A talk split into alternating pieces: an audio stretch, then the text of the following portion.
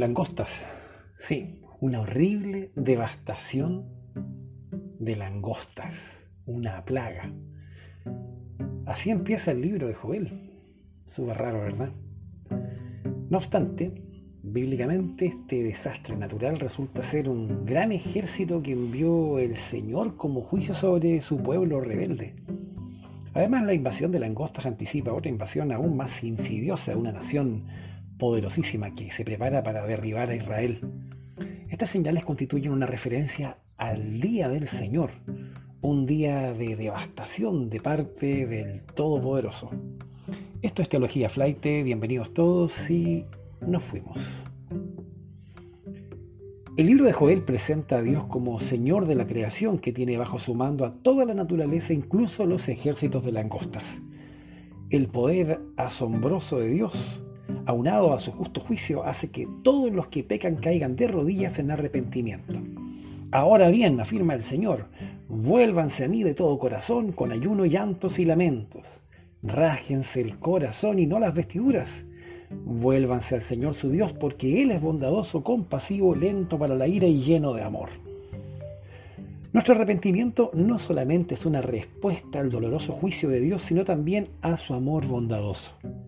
Los que conocemos a Dios por medio de Jesucristo, abandonamos nuestros pecados y volvemos a Él no porque temamos su castigo, sino porque nos sentimos anonadados por lo que Cristo hizo en la cruz del Calvario.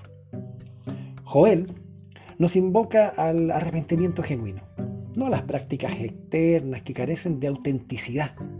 Sin embargo, Joel nos recuerda que el culto público es esencial para una respuesta integral a Dios.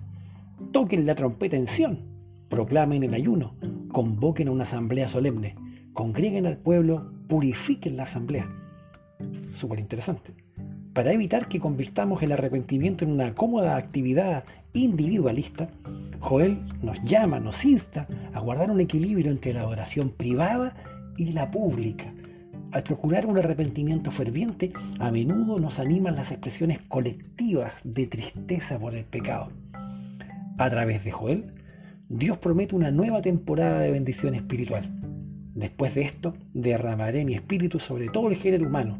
Los hijos y las hijas de ustedes profetizarán, y todo el que invoque el nombre del Señor escapará con vida.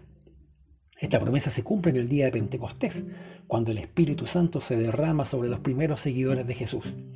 Las buenas nuevas para los cristianos son que, por medio de la fe en Jesús, podemos recibir el derramamiento del Espíritu de Dios, el que nos ayuda a adorar en espíritu y en verdad.